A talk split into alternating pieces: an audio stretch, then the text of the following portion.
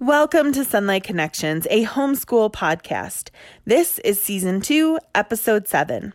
I'm Stephanie Rose, Sonlight's community manager, and today's podcast is all about getting kids to focus and navigating discipline issues. Joining me is Judy from Sonlight and Sarah Mwania. Sarah is the mom behind YouTube's Our Tribe of Many. She spends her days homeschooling her tribe of 10, although not all of them are school age yet and documenting her family's journey. Whether you're new to homeschooling or still adjusting to a new year, you'll want to listen in if your family is struggling with focusing, adjusting to homeschooling, or even experiencing some behavior issues. Sarah and Judy provide encouragement and tips on getting children to own a portion of their educational journey. We also tackle some hard homeschool top topics with gentle advice and tricks on approaching sibling rivalry handling a refusal to work, and even getting your child to see you as teacher. Between the two of them, they have many years of homeschool experience, providing us with great advice and multiple ideas to give your family the homeschool adjustment you might be needing. Join me as we turn the page on this topic. Hello, everyone, and welcome. Today, we're going to be talking about teaching your kids to focus and help kiss the behavior issues goodbye. At this point, you've been homeschooling for a few months now if you're new, and possibly for a few years now if you've been around. But you might have um, additional issues this year that maybe you haven't had in the past. It's kind of a crazy year, and um, maybe you're new at this. So, we thought we'd get on here and talk a little bit about these issues. I am joined today by Judy and Sarah. Judy is the Sonlight, she works here at Sonlight with me, and Sarah is a YouTuber uh, at Our Tribe of Many. And I'm going to let them introduce themselves. So, Judy, welcome. Thanks, Steph. It's good to be here with you today. So, I am a retired homeschool mom of three amazing adults, um, have grandchildren, and we did Sonlight all the way through. And as Steph mentioned, I work for Sonlight as the marketing sales coordinator. So I have the privilege of putting together teams every year to send out to uh, conventions all around the country and in Canada, except for this year. Um, but we hope to be back out there and seeing you all next summer. Perfect. Thanks for being here, Judy. And Sarah, welcome. Thank you, Stephanie. I am Sarah Mwania, and I have 10 children. I've been married to my husband for 18 years, and our oldest child is 16. So I have seven students this year. We've been homeschooling our whole school journey, and yeah, seven of them, and then three little ones tagging along. So it's busy at our house. Yeah, for sure. Well, I appreciate you two joining. When we started seeing questions about this on our groups, and then I spoke with Sarah, and she said she's getting a lot of questions, and I said, let's talk about how we can get kids to focus and and hopefully work on some behavior issues if you're having any. So, first of all, how do you get your kids to focus on a particularly hard day? Maybe you're having a hard day, they're having a hard day, maybe it's a combination of both. I uh I do think that once in a while the day is just so hard that we just stop. And I, I haven't done that for a long time, but I used to employ that a lot more when my children were younger and it's just easier some days to just say hey let's just let's just call it good what we did and let's start over tomorrow. And sometimes you just need that. Um, but I, I do find that whatever is happening at the end of the school day is great incentive for finishing on a hard day. And um, so we really focus on what's coming after school especially on hard days. And um, even in the morning we'll talk about what will ha- what's going to happen when we get all together what's happening at the end of this day. Um, so it's a lot of incentive. And then, you know, sometimes things are hard. Sometimes things are hard for the kids. Sometimes it's hard for me. I also look, like to look um, at the the broader picture. Like, is it, are are we hungry? Are we really tired? Are we not going to bed early enough? Are we getting enough exercise? And kind of look at those those broader scheme things, which maybe you forget about when you're in the moment with a, a hard situation and really it's something maybe that doesn't have anything to do with that math problem like hunger or not going to bed early enough or that kind of thing so if, it, if it's a pattern i really look at um, the the tiredness and sleeping enough and all that kind of stuff. Um, but I think that what happens at the end of the school day is so important to getting through the school day. Just knowing, like, hey, we're going to play with friends later, and you get to go outside, and you know that kind of thing. Yeah.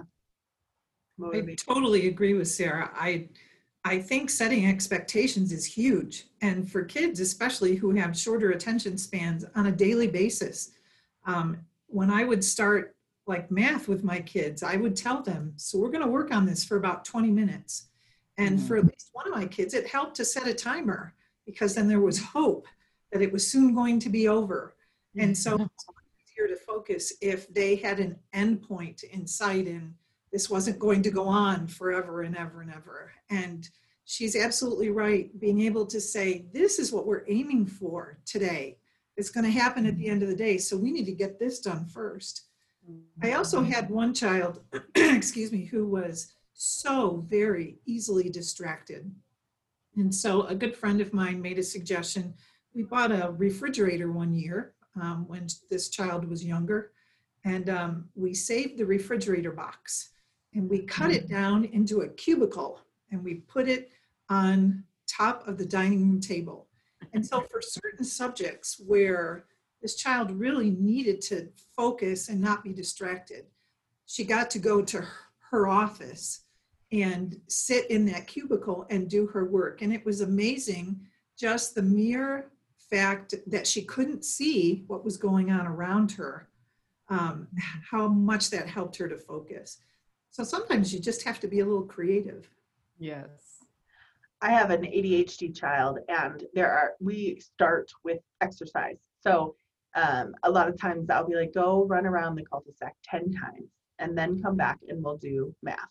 And I didn't get that at first, but after a while, I was like, oh, he's just really antsy. He needs he needs to get some of that energy out. And there's another um, homeschool mom I've talked to recently, and she said um, she had the same sort of situation, and she said it. I did not use exercise as a reward.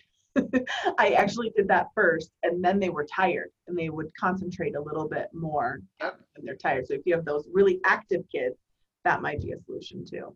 So we, Judy kind of talked about it a little bit with math and setting a timer, but what about if they're struggling to concentrate on a certain subject? Is there some way that you um, focus their concentration on writing or math, or maybe it's reading aloud, you know, and, and you find that your kids kind of like roaming around the house while you're reading. Is there anything that you can do to really center their attention? Well, I um I've had all different with all different kids, you get all different situations. And so and different I feel like every one of them has gone through a, a phase where they struggle with a subject.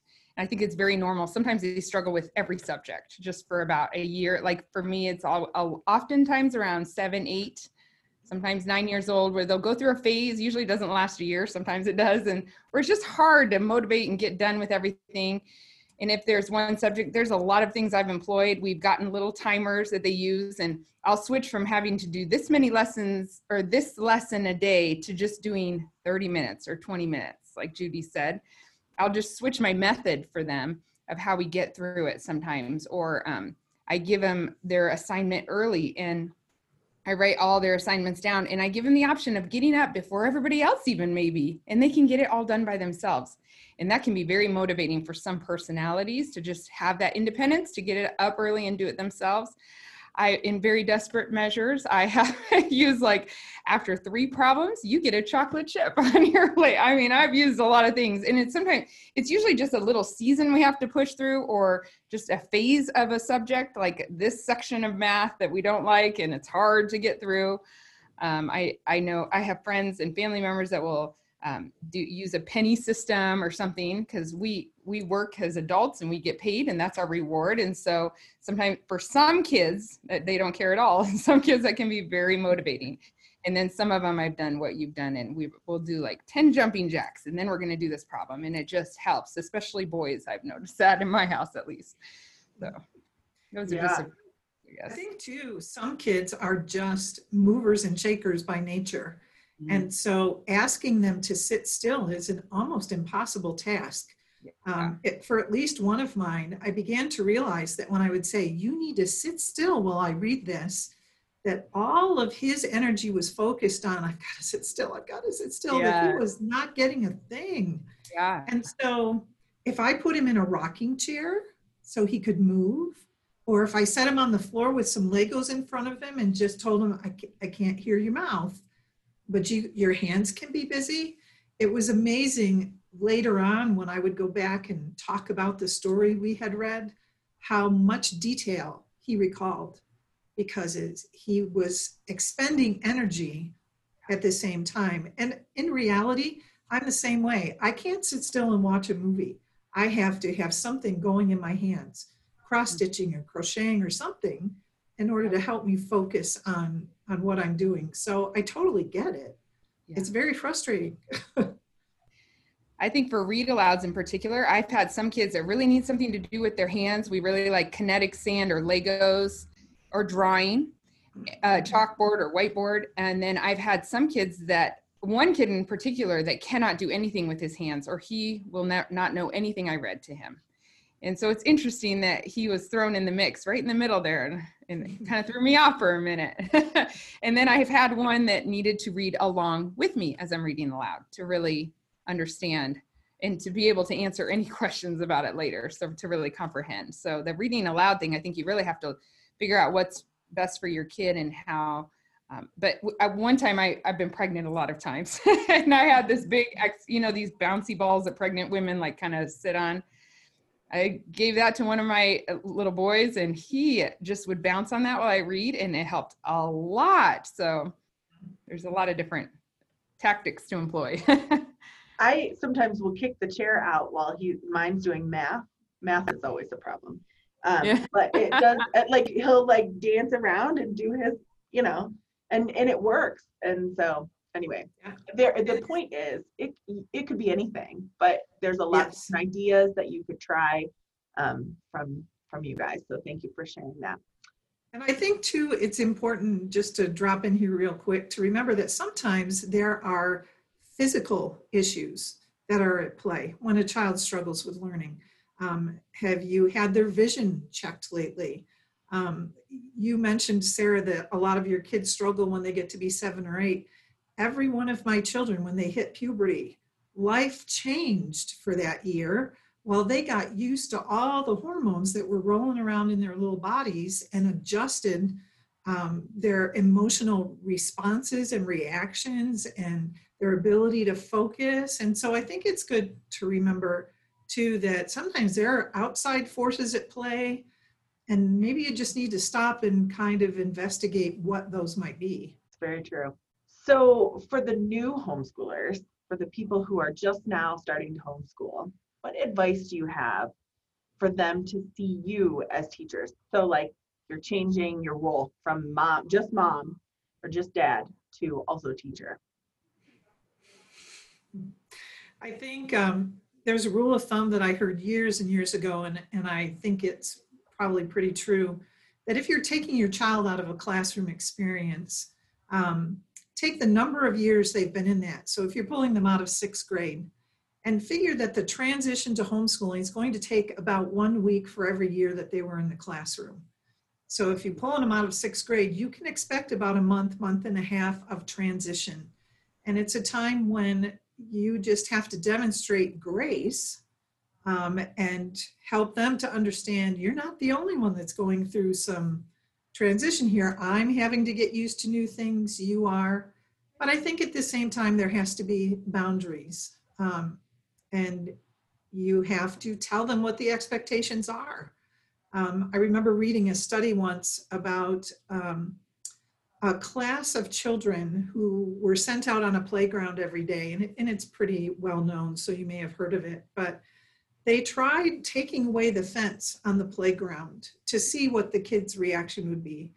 And the reaction was that they all stayed in the very center of the playground. They didn't feel safe enough to move out and around. But when they put the fence back up and created boundaries for those kids, then the kids felt free to play and run and move around. And I think it's very similar in a homeschooling situation. You may have to remind them in a variety of different ways, whether you have a chart on the wall or whether it's a conversation you have regularly. But I think you do have to establish boundaries, one of which is I am your teacher, and there is a measure of respect that goes with that. I absolutely agree. Um, I think I haven't had that particular situation since we started that way. And now when I talk to my kids about it, they don't see a difference between teacher and mom, which I don't know if that's good or bad. But I, when you think about it, as mothers, we're teaching our children all the time, whether we're teaching them how to empty the dishwasher and we're teaching them how to get themselves ready for the day and all those kind of things. And so I think if I was in that situation, I would do exactly what Judy did and make sure that, or talked about, and make sure that the boundaries and the expectations are very clear and then maybe in that transition period or while my kids are learning that okay i'm also doing school with you is uh, looking for opportunities maybe to make it fun and enjoyable in that transition like maybe going to a nature center and teaching them as we walk and like just getting them used to okay i'm taking over this part now and i'm i'm teaching you your school and we're going to do it in a lot of different ways and some of it's going to be fun and maybe that might help the transition. I don't know. That would be something I would definitely try, I think, because it's something that we I employ now is also like just breaking it up with a lot of fun. And I think a lot of classrooms do that, teachers in classrooms too, especially for younger kids. So that's something I would maybe try. Yeah. I had a mentor when I was a young homeschooling mom who said to me, you know, one of the best things you can do is always look for ways that you can say yes. Don't always say no. And so yeah. the more times you can say yes, um, the better off you're going to be. So it was a very little thing, but wow, what a difference. Yeah. If you're teaching math and you just decide to get in the kitchen and make some cookies mm-hmm. and show demonstrate, they, they're gonna see, wow, this could actually be a lot of fun and tasty yeah. way to learn.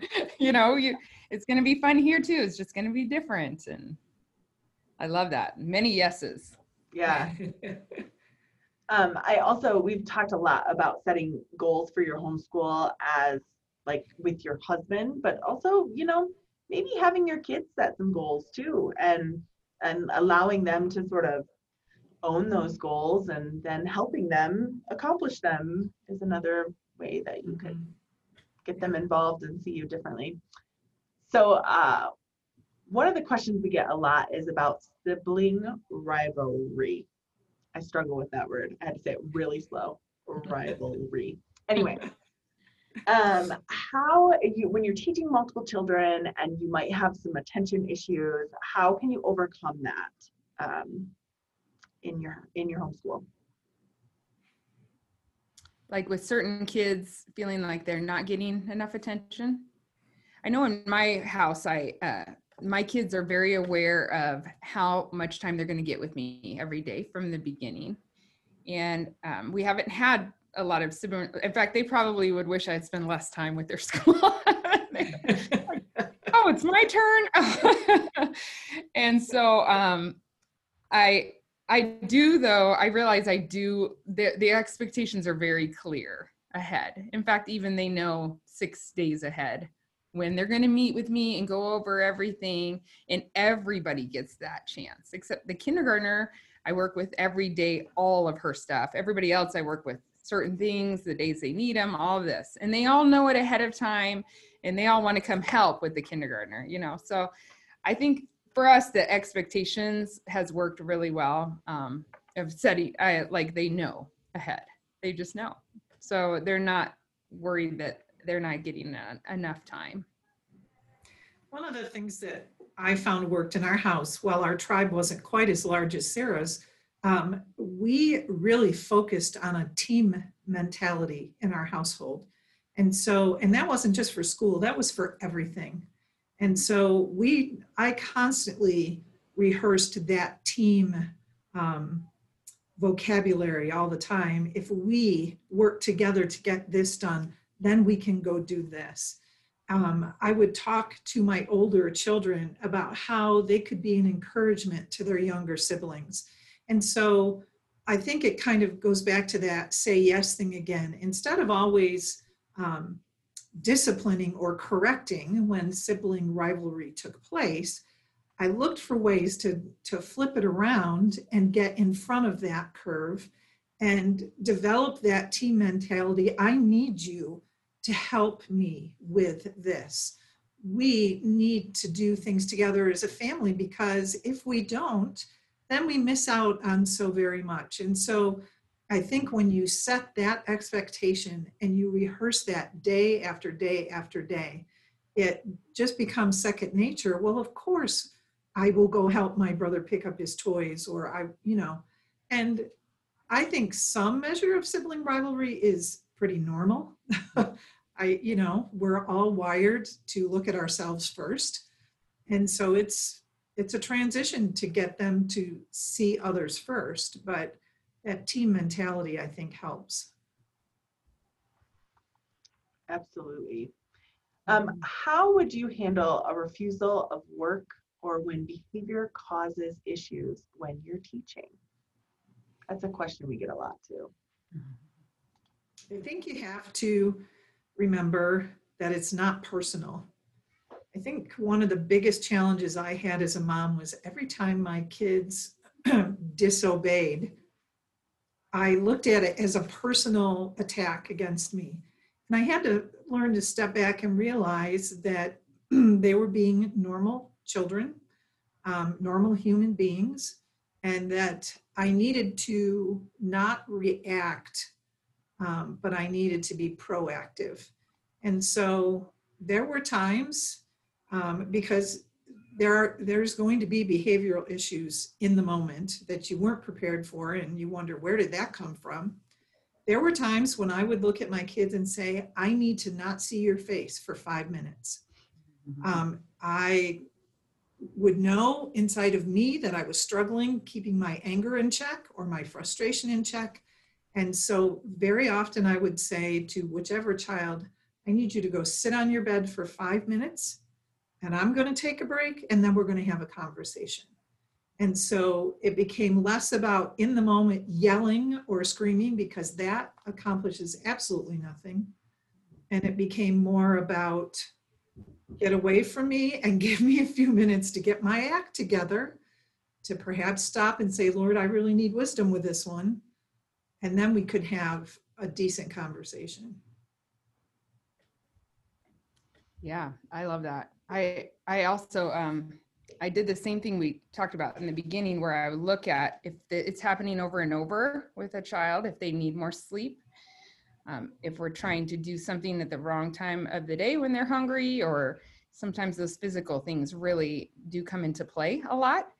Um, but I think I had one that was the most difficult of wanting to or not wanting to get school done and I was just continually having problems over and over and I did something probably unconventional. My husband and I decided to kick him out of school for a little bit. And so he just, I told him, okay, you're done until uh, when you're homeschooled, I feel like there's a certain amount of personal responsibility you have to take.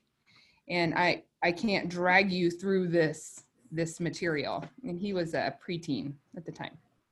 And so I just let him quit and he saw his other siblings go. At first, he was very happy, of course. I knew he would be. And he saw his other siblings continue to work. And, and I let it, we let it go on for a month. And I tell you what, he came back so motivated. He did not like watching them all move ahead and him not. And, and that was something that the Lord had showed me to do. And I talked to my husband and he agreed. Um, but sometimes it was not something I would have ever thought of myself to just kick him out of school. yeah. And it, the ramifications, uh, the positive ramifications have gone so much farther than I ever thought. And it was just a God idea he, that he gave me when I prayed about it. Um, and it changed everything for us. So I think really just seeking the Lord when you have a continual thing going on and just asking for his wisdom can make such a big difference. Hmm. Um, but yeah, I love the things that Judy mentioned too. That's a phenomenal idea. And I think you nailed it with the God ideas. Um, we had a year that we took. Um, my husband and I watched our kids struggle with homeschooling. And so, as we planned for our coming school year, we took a year off. Now, we still read and did some math, but the rest of the time we worked on character issues. We did character studies and we created opportunities for our kids to serve one another. Um, we had a lot of long conversations, and let me tell you um, that the same as Sarah said, I never would have thought of that. That was a God thing for Mhm. sure. Um, but what huge benefits that reaped. And so I agree. Sometimes you just have to say, Lord, I'm stuck. Yep. I just, I don't have a clue here. I need you to give me some insight. Yeah. And he never fails to do that. Yeah. One thing I, I would encourage um, people who home at home homeschooling in the trench of it. Now that I have, I have, I'm not as far as Judy, but I have a 16 year old now, and there are things I wondered about along the way, like, are we spending enough time here? What if we took that month off? How, that's detrimental, you know, all that time. And if you just keep plodding along and work on those character issues and make what's important important, which sometimes we forget about for sure, and just remind ourselves what's important, it really does work out. And when they have the character, when they learn those character issues and they learn how to learn on their own, it works out. I don't, I don't know. I haven't gone that far, but my kids, my oldest two are in some community college courses and I, all my fears are like, okay, it, it's worked mm-hmm. out so far because we focused on what's important with, which is them learning how to learn themselves and their, and character and mm-hmm. the disciplines and all those things. So yeah. And I bet both of you experienced as your children, well now, as your child, uh, your children are in community college, the ability to um, address their own education, which is something I think a lot of people will go through high school um, in traditional school or public school and realize that it's not like they they don't know how to approach their professors when they get to college. They don't know how to take on learning themselves, and and you're really teaching that if you if you homeschool. So Yeah. you're giving them Yeah. the right guidance. and they they develop if you just keep plodding along and just keep plodding along they develop a love for learning when they learn this way i think. And that's what i that's what i'm seeing that is maybe different than how i felt be for my education. And i love seeing them go in and just be hungry to learn and love it so much. And then be equipped and also be equipped to be able to keep up so. And I think um, you and your spouse have to be on the same page. Um, different people have different convictions and viewpoints about discipline and how to handle those things in your home. And and as as a parent, that is absolutely your right and responsibility.